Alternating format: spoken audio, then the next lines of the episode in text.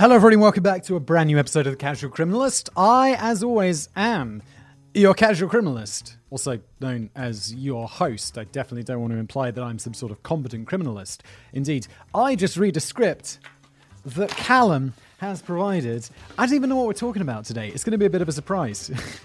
Callum decided not to include a title on this episode. I believe it could be about Bible John, who I believe is kind of the Scottish version of, uh, of Jack the Ripper. Or that could be another episode we've got coming soon, because I gave Callum a bunch of ideas and he gave me a bunch of scripts. And I, I suppose I should have done more preparation for this show. But well, here we are. Should we just jump into it today? Because.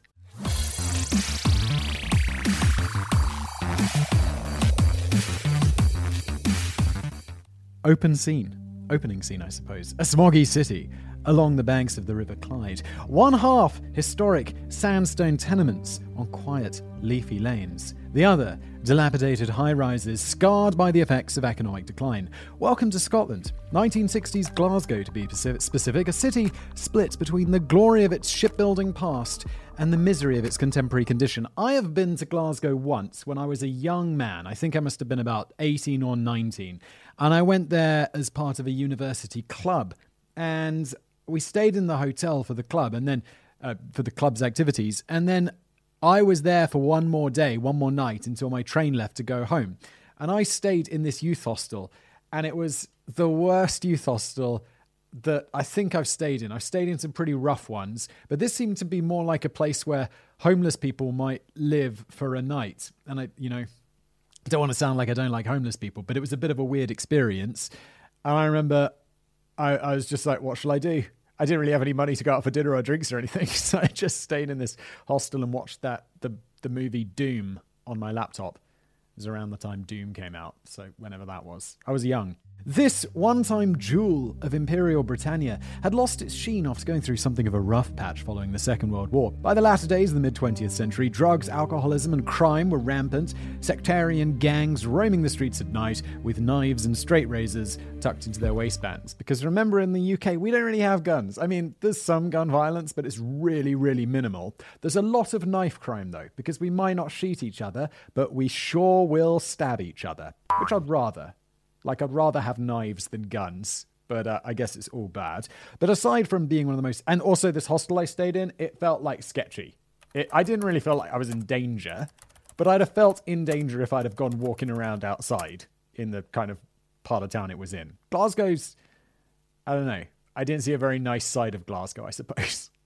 But aside from being one of the most likely places to get headbutted in all of Europe, a move charmingly nicknamed the Glasgow Kiss. I didn't even know that. It was, st- it was, and still is one of the best, best places to party to. This was the swinging 60s, after all. Anyone who didn't fancy getting in a machete fight or developing a taste for heroin could instead pass their evenings in one of the many thriving dance halls. So, what do you fancy doing tonight, Jeff? You want to go uh, heroin, machete fight, dancing? Dancing sounds good.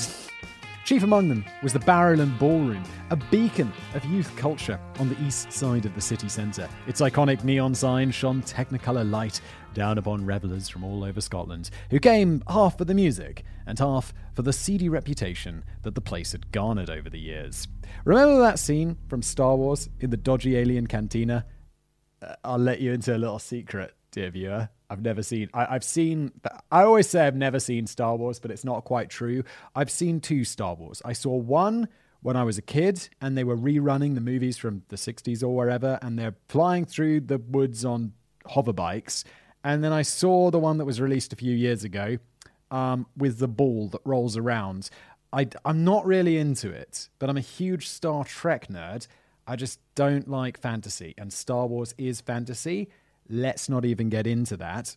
But look, 99% of people have probably seen Star Wars, so imagine that dodgy cantina that I myself cannot picture. Well, just imagine that with slightly less comprehensible accents and just probably compared to aliens, right? I, I struggle to understand, like, very thick Scottish accents takes some getting used to. And when the concerned parents of Scotland thought the Barras couldn't stoop any lower, this hub of boozing, dancing, fighting, and sleazing became the primary setting for one of the most shockingly violent stories to ever unfold on the streets of this troubled city. I'm talking, of course, about the murders of Bible John.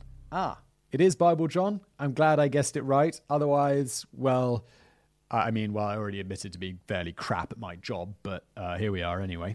Let's move on. The 22nd of February 1968. It was a Thursday evening, a prime night for those who wanted to get a head start on the weekends by heading out to town. Or, God, I guess Callum has provided something that I'm supposed to read in a Scottish accent. Going up a dancing.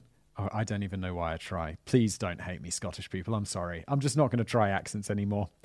Uh, oh, he's even provided me a uh, pronunciation guide. Gone up air dancing. All right, as the locals would say. If there are any Glaswegians listening, please excuse the terrible act. Thank you for apologising for me, Callum. I already did it. I don't read these ahead, by the way. Spoiler alert, absolutely nobody.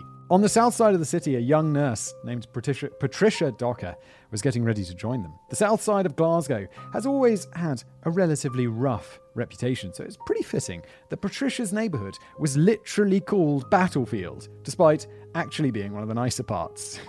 Here she was, living on Langside Place with her mother and father, the Wilsons, who no doubt pestered her over whether she was going where she was going that night and with who.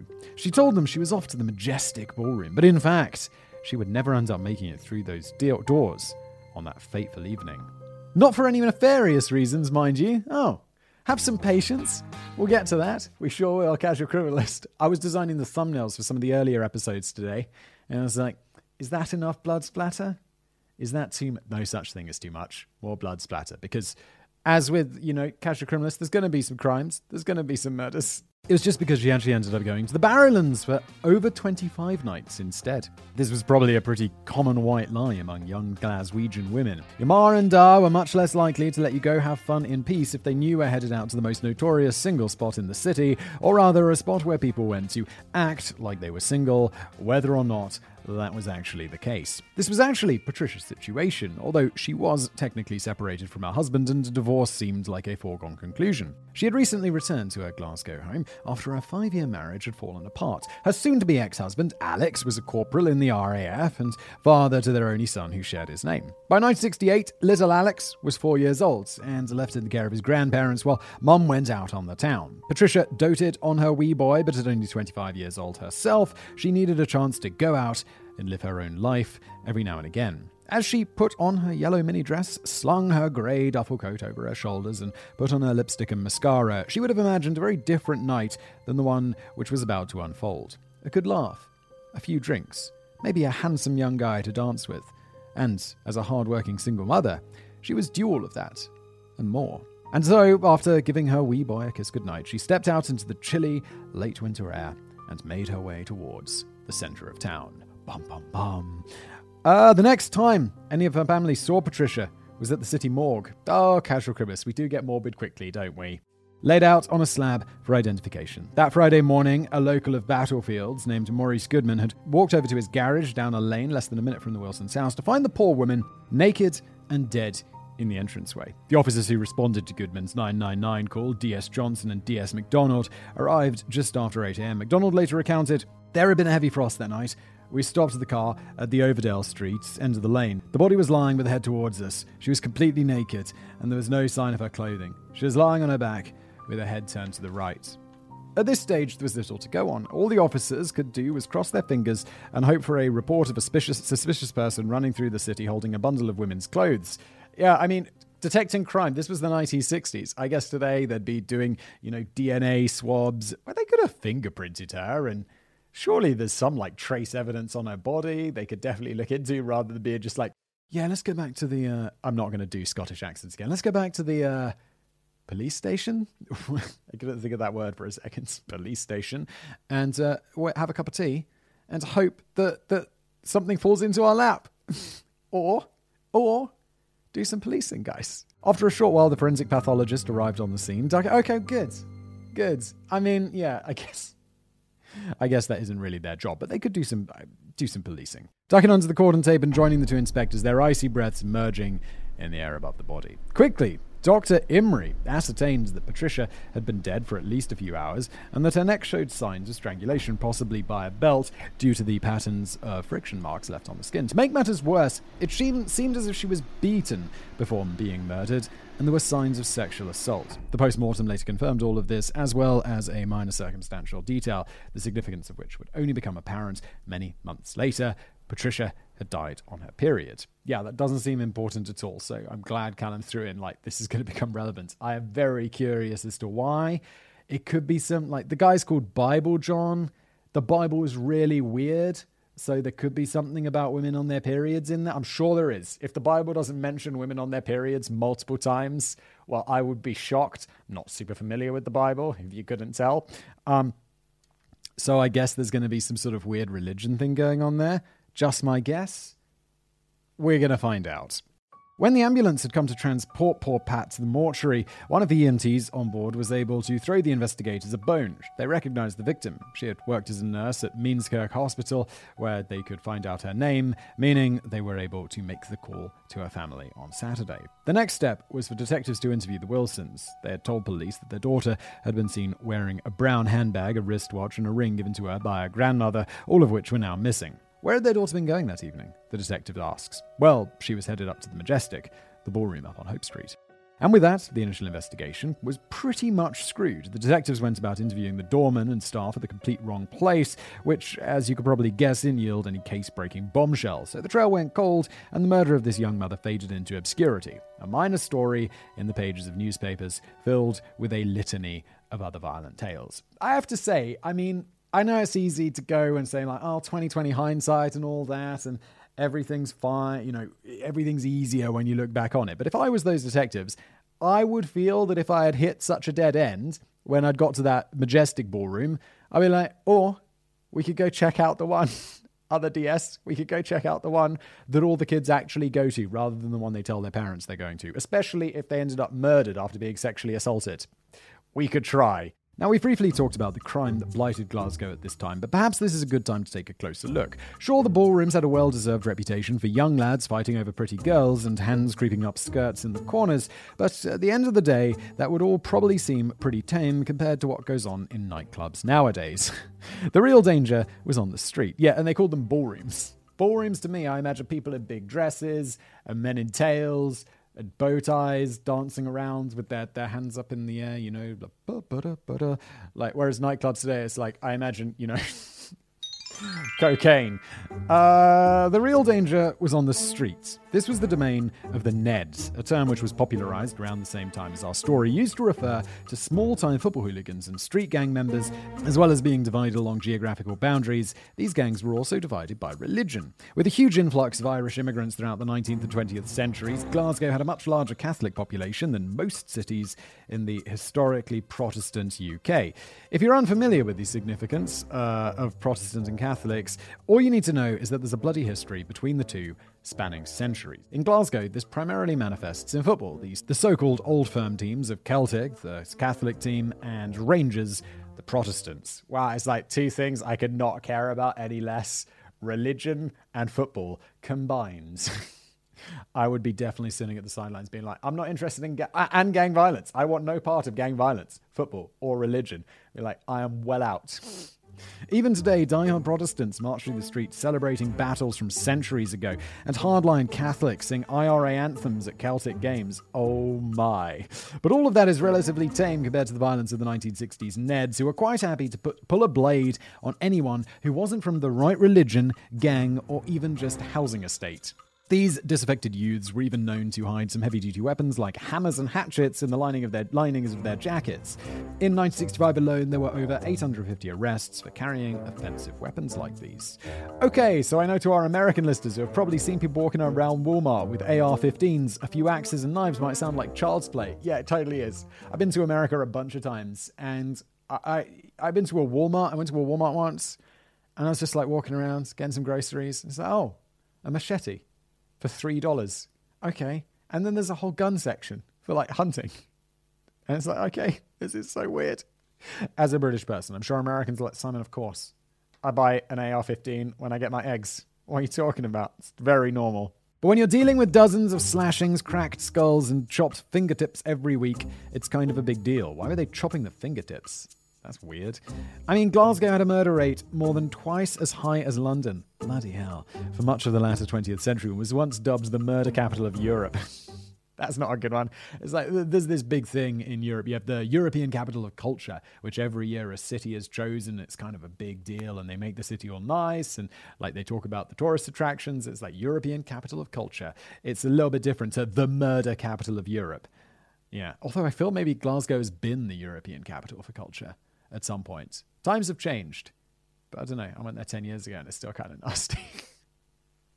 Sorry, everybody from Glasgow. I went to Edinburgh. That was really nice. Is there a rivalry between Glasgow and Edinburgh? I don't even know. I feel like in in the UK, I don't know. Like if you're from London, what do you feel about people from Manchester? You definitely feel they're from the north, but I don't think there's a big like angry rivalry. As you can imagine, in this sort of climate, the body of a young woman turning up in a garage entryway wasn't the biggest shock in the world. Glasgow is a much nicer place these days, but I do have one safe travel tip if you're planning on visiting. If someone in the street asks you your favourite football team, they are not trying to be your friend. And whatever you do, do not say Rangers or Celtic. That's a coin toss that could end in disaster. I'd be like, I don't even like football, mate. What are you talking about? this is one thing, like, people. I felt it happen more when I was a kid, but you know, when you meet someone and they ask you, oh, you know, how, how are you? Nice to meet you. What do you do? In the UK, I feel like, oh, nice to meet you. What do you do? What football team do you support? And I was always like, nobody. I don't care. And then I just eventually chose one at random just so I could answer the question and not seem like a weirdo because, you know, as a teenager, you just want to fit in. Be like, yeah, yeah, no, I definitely support Arsenal. They're the best. They they kick that ball great. The safe move is to tell them you're a Raith Rovers fan and go on your way. Never heard of the Raith Rovers? It doesn't matter. Nobody's ever been stabbed over the Raith Rovers either. Are they just a made up team, Callum? I don't even know. Anyway, now you have a better idea of the setting for your ver- of our very own real life tartan noir drama. The lead detectives started by barking up the wrong tree, only figuring out that the victim went to the Barrowlands after their initial public appeal went out, and it looks like the case was set to go as cold as the frost on that February morning in Battlefield. So, I guess there's nothing for it. Rather than worrying ourselves, how about we go for a drink? It's Friday, August the 15th. 1969. We've paid our four shilling entry fee and we're stepping into the Barrowlands. The cavernous, smoky room is buzzing with activity. Hundreds of dancers whirling around under the disco ball to the sound of the band lucky ones, coupled up along the sides. That's where we're standing now, backs to the wall. But we're not coupled up. Instead, we're just clutching our drinks to our chest and trying to buck up the courage to ask someone to dance. This feels like uni. It does, it does. this feels like uni all over again. Uh, I'd say it more feels like school dances. Those were, you know, with the boys on one side, the girls on the other. At uni, I felt everything was just made a lot easier by the by alcohol being present. so we scan around, looking for a likely candidate, trying to avoid eye contact with anyone looking for a fight. It'd help if we could head out on our own to the dance floor, but I have absolutely zero idea how to foxtrot. Do you? Didn't think so. Callum, we're really like reeling people in today. Look at this story we're telling. And I'm just breaking the rhythm. So, the final few songs roll around and we're still glued to the wall, starting to feel like the kids who get picked last for last for dodgeball. Totally, I was that kid. Oh, or, or like football. I, I feel like I'm talking way too much about football this episode, but I, I was definitely the last person to be picked. Not because, I mean, partly because I had no skill whatsoever, but I'd also just I had no interest in getting involved. be like, go for it, Simon. I'd be like, no, I'm good. I definitely want to play defense, and I'm not going to do a very good job of it. Let's be honest. It's then that we spot a woman standing nearby, fresh off the dance floor. She's pretty, looks, looks in her late 20s, early 30s, dressed in white with wavy brown hair down to her shoulders. She's only standing alone for a few seconds before a guy comes to join her, a tall guy, about six foot, dressed in a blue three piece suit with a strong Glasgow accent. Over the next few minutes, we hear a few snippets of their conversation in the breaks between songs. They're chatting about the music, the dancing, their lives. But one thing stands out as strange the guy likes to slip Bible quotes into the chat every now and then. That's always the charmer. we shoot each other a look. Bible bashing isn't exactly the best pickup strategy. Try it next time you're on Tinder. You'll see. yeah, it's, it's not going to go down well. So we start paying more attention to the two of them. We're waiting for this nightclub preacher's patter to go down like a lead balloon. But wait a minute. It's look it looks like it's worked. Yeah, I mean look, if you could look you could get away with a lot. They're leaving together now, heading to the cloakroom to collect their coats. Curveball. So that's where I, so that's where I went wrong in my uni days. Not enough fire and brimstone in my pickup lines. I should have studied my Old Testament. I don't know about that, Callum. Anyway, I think it's about time we called it a night. You win some, you lose some. In this scenario, we would have been one of quite a few witnesses who woke up a few days later to see this pretty young woman from the Barrowland Ballroom plastered on the front page of the papers. Her name was Jemima McDonald, Glasgow native and single mother of three, of three, and she was dead. Much like Patricia Docker 18 months prior, she had left her children with her family before heading out for a night to herself. Jemima's sister, Margaret, was the one trusted to look after her wains. That's Glaswegian for kids, by the way. Wow, you learn something new every day. There we go. When her sister failed to come home on Saturday morning, Margaret was concerned but she still expected Jemima to turn up with a wild story sometime later that day. But then Sunday came, then Monday, and still no sign of her. Some ominous rumors had begun to. I, this is like. I get the anxiety that a parent might have. I remember, you know, it wasn't 10 years ago, 15 years ago, that I was a young kid going out and be like, yeah, yeah, yeah, I'm going to go out and, you know, drink too much, party with my friends, see them the next day. And I'd be like, yeah, I, I and I was a boy, I and I have a daughter who's very young. But I'd be like, yeah, no, I get that. That that would make me pretty anxious. And I'd be like, yeah. And I remember my mum, my stepmom, saying like, yeah, no, she she she was saying like, yeah, get anxious when you guys are out. And I was like, what? What are you talking about? Don't, don't worry. Now I get it. Totally, hundred percent get it. Some ominous rumours had begun drifting around the housing estate that weekend. Local boys were heard trading tales of a body in an abandoned tenement. Don't trade tales, guys. Call the police. With three kids in the house crying for their mother, these rumours only fueled Margaret's anxiety. So much so that on Monday morning, she went to investigate herself. Walking through, why didn't, what is wrong with you? Call the police. Walking through the hallway of the derelict old building, treading over smashed glass and cigarette butts, she found the exact thing she had been dreading. Her sister lay in the middle of one of the rooms, just another discarded thing in this barren and abandoned place. Jemima was clearly dead, heavily bruised, still clothed, with her stockings thrown down beside her. The medical examiner discovered that one of them had been used to strangle her to death after a horrible ordeal of beatings and rape. She was just 32 years old. All of this begs the question why the hell didn't those kids tell an adult? It took a full 30 hours to get the police on the scene thanks to those young'uns' laissez faire attitude towards corpses. Yeah, why is wrong with you? If you think that video games are to blame for desensitizing the youth to violence, remember that it'd be another three years before the release of Pong. That which wasn't violent at all. Despite the delay, the police were actually able to gather quite a significant amount of evidence from the scene, including some DNA from the stockings. I didn't even realize, could they do DNA back in the day like this? I didn't even realize. I thought I knew they did some like blood type matching and stuff, which was like, you know, circumstantial. But oh, that's cool. I mean, I guess you can gather the DNA and they'd figure maybe this will be useful later. Anyway, on top of that, since they knew exactly where Jemima had been on the night of her murder, they were able to collect a healthy amount of eyewitness reports, which placed her in the company of our silver tongued Bible lover from before. By the way, I don't know. I'm guessing because it's referred to like as, you know, Scotland's Jack the Ripper. I don't think we I don't think Bible John ever got caught. I'm not 100% sure, and I know Callum likes to leave it to the end and he doesn't like to reveal up front whether this person got caught. So even if they know the name, they'll often just use their like, you know, Jack the Ripper instead of the actual person's name. I don't think he's ever got caught, which is, well, obviously already terrible, but it's going to get worse. Got a thick script in front of me.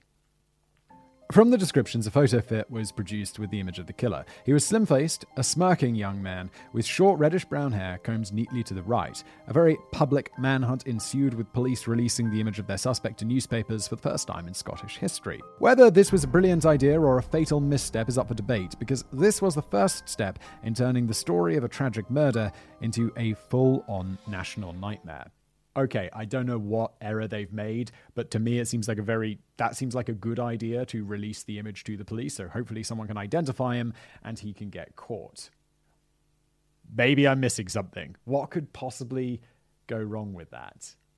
He sees it, he gets angry, and he kills more people. He's going to kill more people anyway, though. Let's see. But despite all of that, no significant progress was made in catching the killer. The minor media frenzy produced no real leads, and the police resorted to staking out the Barrowlands with a crack team of undercover dance cops instead. And before you even ask, I've already trademarked the name Undercover Dance Cops for my upcoming screenplay, so back off. It sounds like tw- uh, it would be like 21 Jump Street.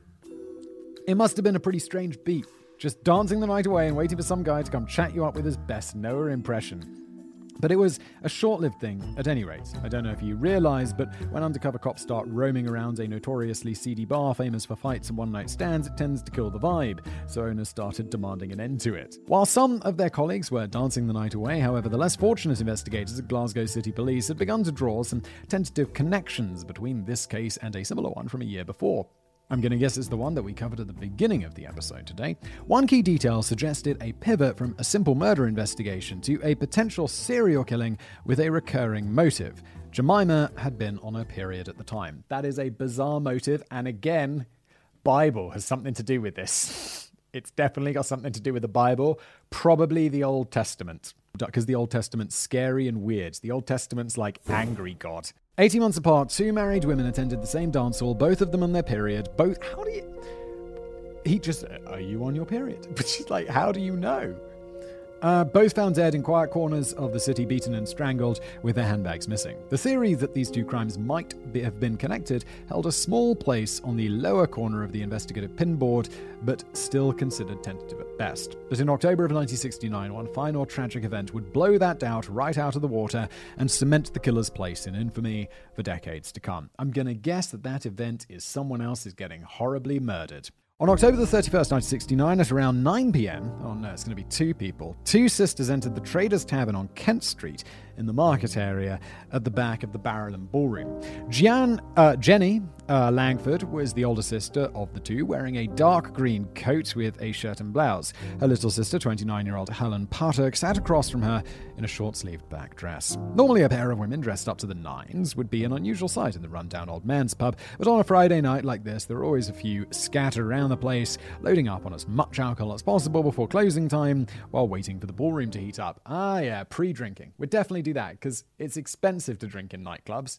So at university, we'd, uh, we'd definitely, well, we'd drink at home first because it's cheapest to drink at home. Then we'd go to the pub for a couple, and then we'd go to the nightclub later. And you'd probably only need one drink because you're probably quite sloshed by the time you get there. That's exactly what the sisters sat doing now while chatting about their lives and the men in them. Earlier that day, Helen had got into a pretty fierce argument with her husband, a military man on leave from his post in Germany. He wasn't too happy about Helen going out on the town with her sister while he was left to look after their two kids. If there's one thing you should know about Glaswegian women, it's that they can be strong willed, so she got her way in the end. As 10 o'clock crept up, the barman rang the bell for last orders. Young dancers and scowling market traders alike finished their drinks, then filtered out into the night air. It was a short walk to the barras, where the women made their way from the queue to cloakroom to dance floor. As they did so, they passed a dire omen posted on the notice board in the hallway alongside flyers and band listings. A police sketch of a certain slim faced man. Inside the main hall, the familiar energy was radiating off the dance floor, and the girls were keen to get stuck in. Jenny was the first to land a dance partner, John from Castlemilk on the south side. He wasn't exactly the best looking guy in the world, but he was a good enough talker and a dancer to win her over until closing time. Helen watched her sister disappear into the crowd, but was only left on her own for a few minutes before she was approached herself. Her lad was also called John, because apparently that was the only name allowed for Glasgow men born in the 1940s.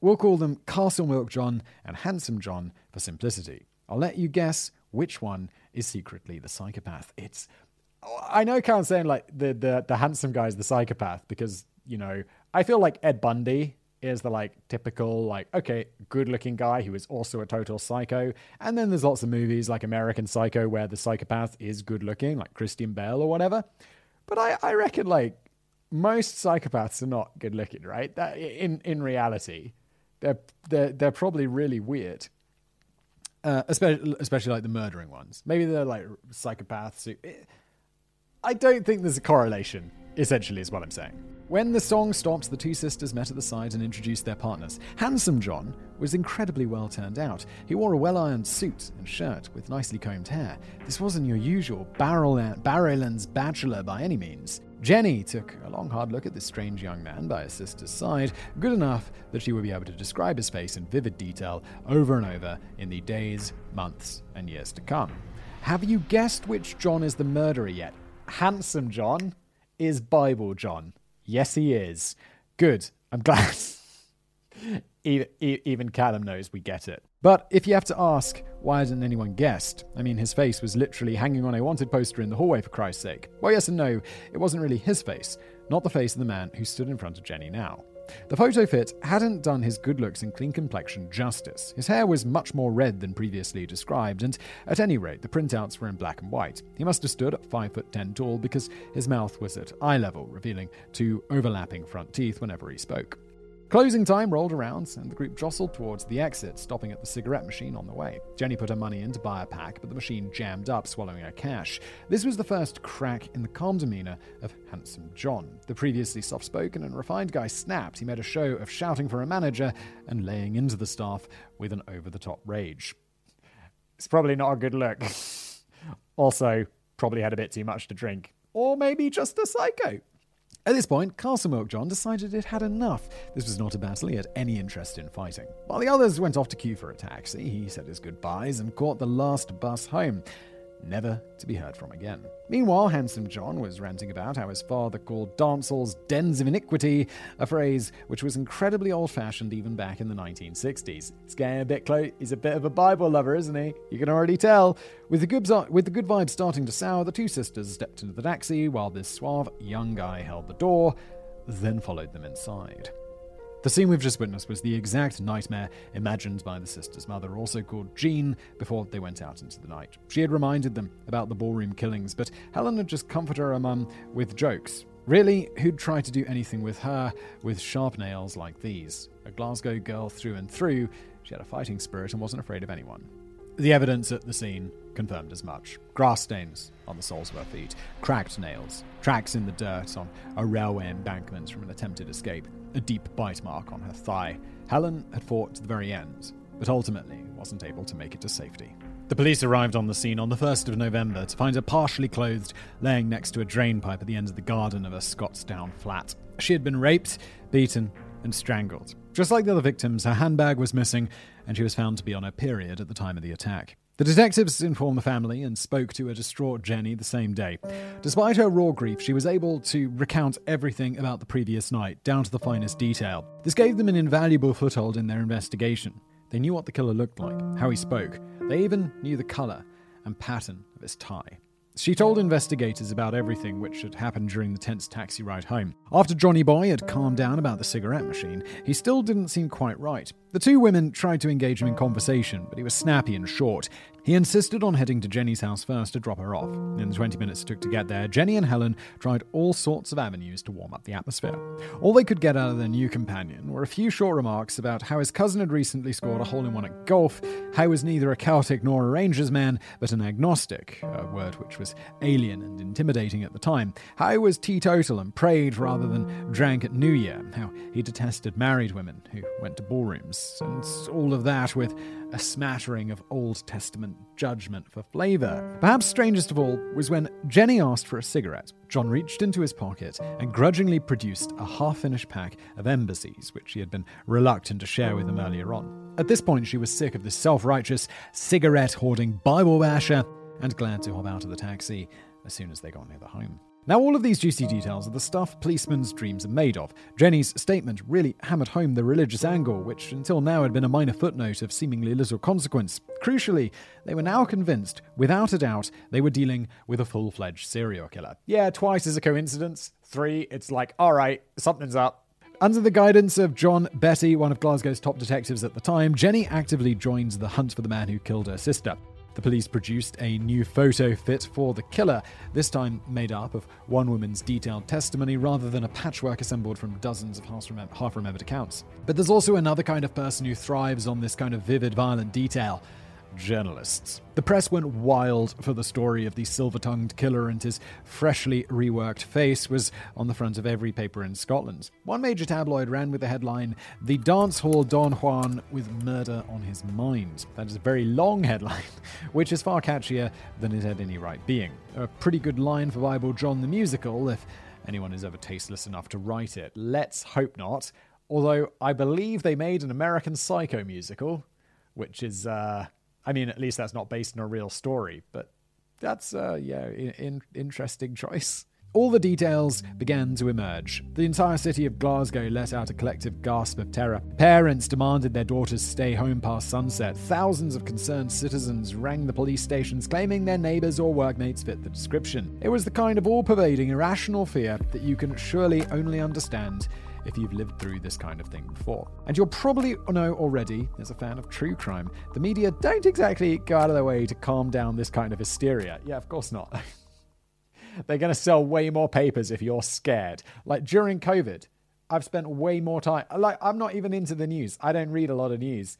And it's like during COVID, it's like, I'll look at the news at least once a day just to see what's going on. Like, is everything all right? Well, obviously not. But it's, uh, it's different. And it's obviously good for the news websites. It's their bread and butter after all. Here, they had a ready made sensation with the kind of idiosyncratic details that really capture the imagination. So the journalists of Scotland ran with the story. They invented a nickname, which virtually everybody in the country will recognize even to this day. So what was it? The Bible bashing ballroom bastard? Satan's strangler? The demon of dancehall? Well, actually, the tabloids were a little more tasteful in those days, so they went with the comparatively restrained moniker Bible John. I guess they were tasteful because, uh, what's his face? Rupert Murdoch hadn't arrived on the scene yet. oh, Rupert Murdoch. Uh, and Callum leaves me a note here. If you'd prefer to omit all swearing, change it to the ballroom Bible basher. And it's like, no, it's okay. We could say bastards. Before we go any further, it's worth saying a word about the holy aspect of this case. This was what would eventually capture the terrified imagination of this religiously charged, volatile sectarian city. After all, the idea of a violent misogynist named John justifying himself with the Bible was nothing new, especially in Scotland. This is the homeland of John Knox, the Protestant reformist who founded the Church of Scotland about 500 years ago. He wrote a work titled The First Blast of the Trumpet Against the Monstrous Regiment of Women, although it sounds like the title of a pinned post on an incel internet forum. this was actually a deeply prejudiced theological book arguing against female monarchs. Scotland produced another John of questionable character around the same time, John Calvin. Another preacher of the Reformation, Calvin was not a fan of criticism. When one of his peers, named Jacques Gruet, accused him of hypocrisy, Johnny Boy is said to have had him tortured and executed, and his house burned down, just for good measure, I guess. I- I'm just realizing I know really very little about the history of Scotland. It's quite embarrassing. I'm like, what? What happens with who? The Church of Scotland? It is. I, I, I guess I could make some videos about this and learn something. Even his Roman Catholic hating buddies weren't completely safe from this treatment, as the Spaniard Michael Servetus found out when he was tried for heresy and then burned alive. Oh, the good old days. The court decreed that fresh green wood would be used to draw the whole affair out as long as possible, an agonizing 30 minutes in all. I, I can't remember where I heard this, but I heard that, you know, if you're being burned to stake, you know, burned at the stake, uh, here's a pro tip. Apparently, alive, apparently it's a good idea to take deep breaths because then you'll die of uh, smoke poisoning, smoke inhalation, whatever it's called, before the flames get to you, which uh, I imagine is preferable. So, what I'm saying is if you're a sadistic guy named John in Scotland who wants to commit some faith infused misogyny and murder, you weren't short of role models. Faith has quite a patchy history there, dating back to long before the gang wars of Neds or the red cards of old firm derbies. Criminal profilers believe Bible John had appointed himself as a religiously justified judge above the basic worldly law. According to his twisted sense of morality, he was dishing out well deserved punishments to the depraved and dirty of the world. To him, this meant adulterers and women on their periods. He was a total psycho after all. Yeah, does the Bible have some problem with women on their periods? I feel there's that guy who tried living by, he lived by the rules of the Bible for like a whole year or something crazy. And one of the weird rules, what's that guy's name? He's like a journalist. It's a good book. And one of the rules was he couldn't sit down on a chair after a woman on her period had sat on the chair. It was one of these really strict. So obviously, like the Bible's got some hang-ups about periods, apparently. Which and so does Bible John.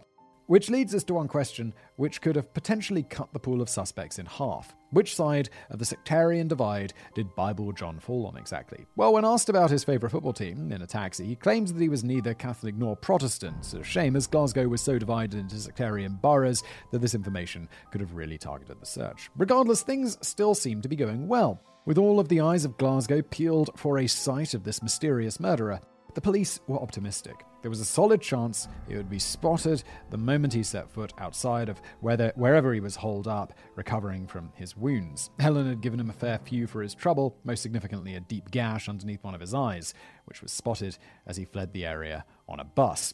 A hundred detectives were assigned to the case with 50,000 statements collected through witnesses and call ins, and a total of a thousand potential suspects were found. Hoping that one of the minute little physical details would be the key to it all, the police interviewed hundreds of barbers, dentists, and tailors, hoping that one of them would be able to give them a name. Meanwhile, the crack team of Detective Betty and Wee Jenny carried out over 300 identity parades. He would first check the teeth, after which she would take a good look at the men and score their likelihood out of 100. But she never got the same feeling of repulsive recognition as when she saw the sketch that the police artist had made from her description. As the days and weeks went by, investigators failed to identify any highly likely culprits. There were too many half baked leads to handle. Officers even took to drafting in psychics and spiritualists in an attempt to whittle down the possibilities. After all, the filing cabinets had burst apart and normal admin procedure had become powerless to keep up. Yeah, perfect. Let's bring in the psychics. That'll solve the problem, as they have done so many times in the past. Not really. Can you tell that I'm a massive skeptic? As it looked like all of this hype might fizzle out without a conclusive arrest, the police caught a major break. A man who bore a striking resemblance to the police sketch had just gotten into a shouting match with a young woman at the Barrowlands. Jackpot. The idiot had returned to the scene of his crimes. I get the feeling this is not what has happened. Officers arrived to investigate and question the man outside. They compared the photo and description with the individual in front of them. Red hair, check. Well put together, check. Slim face, check. Everything seemed to match up, so they cuffed him and threw him back in the back of the police wagon. Right? Wait, wait, hang on a minute, one of the policemen presumably said. This man is innocent. Well, how so? His partner must have asked. The teeth. The teeth are all wrong. It clearly says overlapping front teeth. This guy's are as straight as a Hollywood film star's. It can't be him. I feel like if you want to change your appearance and one of your notable thing are your teeth, you might consider getting your teeth changed. It's not impossible. Oh yeah, you're totally right. The teeth don't match. So there's literally no way this could be the culprit, despite the fact that he otherwise totally looks like him and was screaming at a woman like a maniac. Sorry to trouble you, sir. You're free to go. At this point, Bible John, if it really was him, must have immediately stopped sweating and tried his hardest to contain his amazement. The records don't state what happened to the officers. When the news of this close call reached the Strathclyde police precinct, it reminded one officer of a similar individual he had arrested several months before for getting into a fistfight outside the ballroom. The man had given a fake name and address at first before changing them later. The officers had driven him to the hospital to get stitches in his head, where again he tried to use his fake name, then escaped out of a window into the night. Despite potentially coming painfully, agonizingly close to capture, it seemed Bible John was done committing fatal indiscretions. Amid a continuing storm of hearsay which overwhelmed the investigators, the trail went cold once again. Over the following year, their gigantic list of names was boiled down to nothing. With that, Bible John became almost an urban legend. Yeah, dude, if you were that close to getting caught. Are murderers like addicted to murder, like serial killers? Are they addicted to murder? I guess they have to do it, right? I mean, I'm basing this just on people we've covered on this podcast and watching Dexter. Like, they have to, right?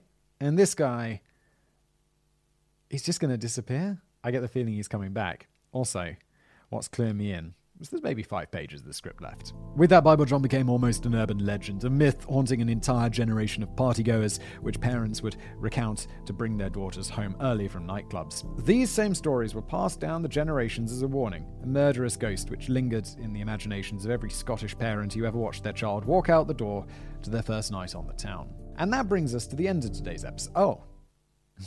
and that brings us to the end of today's episode. it's a weighty script. Caleb says, No, I'm only joking. I want to leave you without a little closure. The story haunted not only the popular imagination, but also the entire criminal justice apparatus of Scotland, which found its eye turned back towards the case time and time again in the following decades. That's it? He just stops killing? Or, I mean, maybe you go somewhere else to kill, or maybe he changes how he does it, but wow. The hopes of a tidy resolution dwindled thinner and thinner until it seemed like a pipe dream. It would be another 14 years until any substantial lead would come along, which happened in the form of a phone call in 1983. The man on the line claims that he'd grown up with Bible John in an area of Glasgow called Cranhill. The two had spent plenty of nights down in the Barras in the 1960s, and he was convinced that his friend was the infamous strangler himself. Police tracked down the individual to the Netherlands, but unfortunately, they found nothing conclusively linking him to the murders. That means that it was either an embarrassing misunderstanding or a pretty intense prank. The next time you need a good laugh, just call up the police and tell your mate, tell them your mate is the Zodiac killer. No, actually, don't do that. It's highly illegal. Yes, don't do that. It's not a good idea you go, you, that's got to be an imprisonable offense, right? Like to send the police on a wild goose chase, the amount of money they must waste, and also you're kind of setting someone up for maybe a crime. The second time the investigation gathered a head of steam was another 13 years later in 1996. There had always been a suspicion that Bible John might be a military man who killed at intervals whenever he returned home to Glasgow on leave. That's just one reason why ex Scots Guard soldier John McInnes was of interest to police. Years ago, he had admitted to being at the Barrowlands on the night of the third murder after all. But they had trouble getting a confession out of him in 1996, though. He had been dead for 16 years after committing suicide in 1980. In lieu of words, the police took DNA samples from the remains using techniques not available in the 1960s. On a frosty February morning, not unlike the one on which the first Bible John victim was found, they dug into the frozen earth with pneumatic drills, and first they removed the body of McInnes's mother, who was buried above him, then exhumed the man himself. The small sample of DNA from the tights, collected way back in the 1960s and frozen for posterity, was compared to the new sample from his body. Police were so sure that they'd finally got their guy, but the evidence had deteriorated and the results were inconclusive. McInnes was ultimately cleared due to a lack of evidence. Now, I've teased you with a few dead ends, but the next one is legit, I promise, so just stick with me. But I mean, McGinnis is only set free, or set free, I mean, he killed himself many, many years before, but he's only been discounted as a, as a suspect because the DNA had degraded. It sounds, you know, there's, there's a lot of, uh, of uh, not substantial, uh, circumstantial evidence there. In 2006, Glasgow was shaken by another terrible crime, one which sounds like something out of a Dan Brown book. 23 year old student Angelica Clark was staying in a residence attached to the St. Patrick's Roman Catholic Church in the Anderston area of the city. Originally from Poland, she worked as a cleaner at the church to help fund her studies. After going missing for several days, her body was found on the 29th of September, concealed beneath the concealed beneath the floor of the church. She had been badly beaten, manically stabbed, and raped. The last person to have seen her alive was the handyman of the church, a 60 year old man named Pat McLaughlin, who was now missing. His face was circulated on national TV, which is when investigators discovered that that wasn't real, his real name at all. He was actually Peter Tobin, a registered sex offender from Glasgow who had previously spent over a decade in prison for the violent rape of two sisters. By moving home, he had managed to drop off the police radar at the end of 2005. They managed to track him down at a hospital in London, where he was admitted under another false name. I, I feel like, shouldn't getting a fake identity be harder than this? I mean, how do you go under a false name for so long? Surely at some point, you know, you're getting a job, someone's going to ask for some ID of some kind, even if you're just working at a church, or like if you want to get a bank account, or do any of this like normal life stuff. You need ID. Just okay. I mean, maybe it's not as hard as I think. I just disappear, change my name. yeah, what's your name? John. Now, just John Smith. Now, even if you don't know or remember his story, there's a chance the name Peter Tobin still sends a shiver down your spine. This is another one of the most recognizable names in the UK serial killer lineup. As ah, I'm thinking, yeah, this name is familiar to me, as morbidly iconic as Ted Bundy in these parts. And yes, I said serial killer because this wasn't the first body which Tobin had buried, far from it. A search of his past homes revealed the missing bodies of a 15 year old and 18 year old buried in his garden in Margate. Oh, that's near where I'm from where I'm from. That's way down south. He was convicted of all of these murders and is currently serving the maximum sentence possible in the UK at Saughton Prison in Edinburgh. His fellow inmates have claimed that Tobin boasted of killing a total of 48 victims over his grisly career. I really hope the maximum sentence is until he dies. Uh, but I get the feeling it's not because it's the UK. It's very rare that someone gets sent away forever without the chance of ever getting out. Now, this story is very horrible and depressing, but I brought you here for closure, not some fresh nightmare fuel. So let's bring it all full circle. Could this killer, who was born in Glasgow and frequented the ballrooms of the city in the 1960s, be the man that we're looking for? You only need to take a look at the photos side by side to pique your curiosity. The oldest image available of Tobin, taken in his 20s, bears a striking resemblance to the photo fit of Bible John. Not completely the same, mind you, but these things rarely are. Yeah, I mean, it's not going to be a perfect sketch. If it's the, the whole point is it's just should be close. There was another eerie echo of the Bible John murders in Tobin's crimes. His 18 year old victim, Diana McNicol, had been hitchhiking back from a music festival with her killer. The friend was dropped off first, and McNicol, of course, was never seen again. The young guy later reported that during the trial, Tobin had told them he was teetotal and that he had a cousin who had scored a hole in one at golf. It was enough to draw the attention of criminologist Professor David Wilson, anyway, one of the UK's leading experts on serial killers and their motivations. Almost exactly 50 years after the first Bible John murder, he reported on his own independent investigation. As part of a three year effort, Wilson travelled to Glasgow and retraced the steps of the killer, filling the dark alleyways of the city with all the grisly details with which he was intimately familiar. He noted how carefully the killer had managed the crime scenes to minimize evidence and agreed with the police that he would have needed a lot of local knowledge to pull it off without witnesses. There was clearly an element of pride to the killings, he thought, the way he had laid the bodies out plainly, without shame the way he had beat their faces, the fact that he had expressed a hatred for married women who went out to find one night stands. All of it suggested a sense of vindication, as if he felt he had dealt out the proper punishment for his victim's sins. As a Roman Catholic, Tobin had a clear interest in religion, and his decision to hide Clark's body inside the flooring of an actual church was probably his biggest, most self satisfied act of symbolism. Several times throughout his life, he used religious groups as a cover to hide from the police. His attitudes to his conventional romances were also very warped and abusive, with all three of his ex wives reporting that he started out as a charming, silver tongued man at first, but after marriage, he became a sadist and a rapist who terrorized them in their own homes. In particular, his wrath was greatest when they were on their periods. Now, all of these similarities are very, very intriguing. But what about some cold, hard dates to back up the story? Luckily, those fall nicely into place too. Tobin lived in Shettleston, East Glasgow in 1968 and would leave the city for work regularly. His later crimes showed a habit of fleeing an area to avoid the heat and a penchant for living under false names to avoid detection. In 1969, he moved to England and married his first wife. Where did they meet? Well, that was at the Barrowlands, of course. This is the guy, isn't it? I was like, the guy before he was buried underneath his mother, which is also weird, I guess. I don't know. um, but I thought he could be guilty. But this guy really lines up. And with that, I rest my case, or Professor Wilson's case, I suppose I should say. I can't take much credit. When he asked an investigator close to the Tobin aftermath investigation why the police weren't ready to go public with the damning evidence, the reply basically amounted to a reluctance to reopen that old can of worms. Again, police, come on. I know it was a long time ago, but uh, there are jobs to be done. The ghost of Bible John is relatively quiet these days, living mostly in the minds of the elderly generation, so nobody wants to be the one to bring it fully back to life. Is that negligence? Honest doubt? Or maybe there just isn't enough hard and fast physical evidence to make the lengthy process worthwhile when police funds are already stretched as it is. Tobin himself isn't going to offer any answers, that's for sure. He has ignored every interview request from Professor Wilson, meaning our story is sadly lacking the climactic showdown, which would surely have Hollywood knocking on the door. But you're surely with me on this one nonetheless, right? Yeah, I am, Callum, I am with you. I mean, if you're not convinced it was Tobin, I'll give you a million to one odds on the suicidal soldier or the mystery man in Amsterdam. It's your money to lose, although there is one other possibility, I suppose. Okay. You see, I, I mean, it could be uh, is this last one that there could be multiple people doing these crimes? Like they were plastered all over the papers, so maybe someone is like a copycat killer or something? You see, I told you I was offering you closure because that's what a story like this cries out for.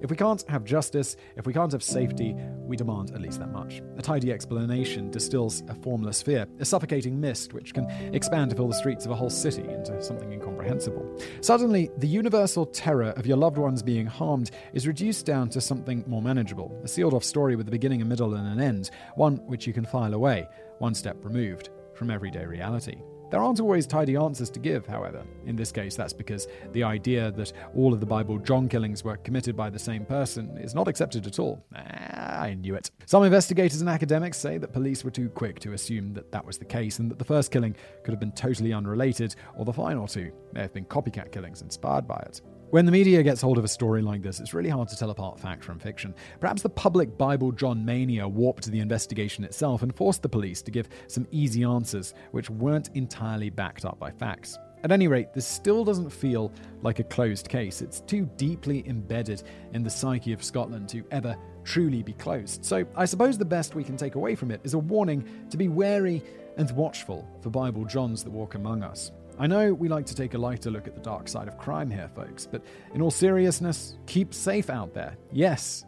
I mean, I like to make these a little bit light-hearted, but we are always talking about horribly brutal murders, and often the people don't get caught. So, uh, yeah, you know, don't go home with any psychopaths, okay?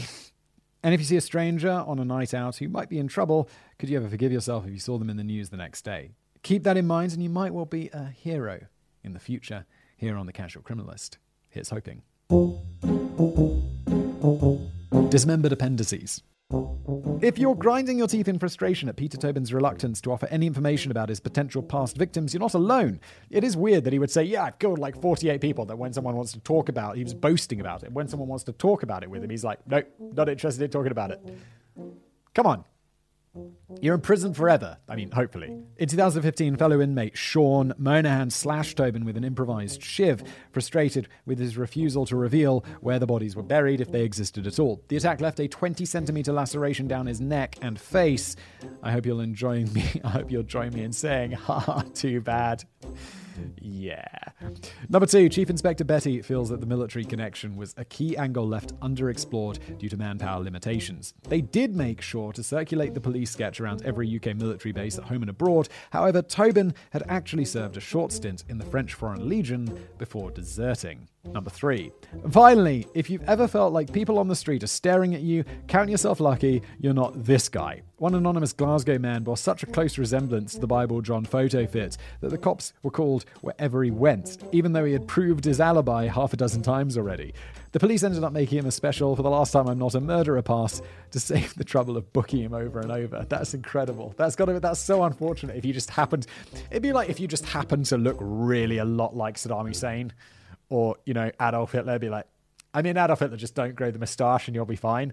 But yeah, that's really super unfortunate. This has been another long. This felt long, but uh, super interesting episode of the Casual Criminalist. I hope you enjoyed it. Thank you to Callum for putting together the story for this one, and thank you for listening or watching, however you consume this. If you're watching, please do give us a like, subscribe. If you're listening, leave us a podcast review. That would be awesome. And uh, See you next time.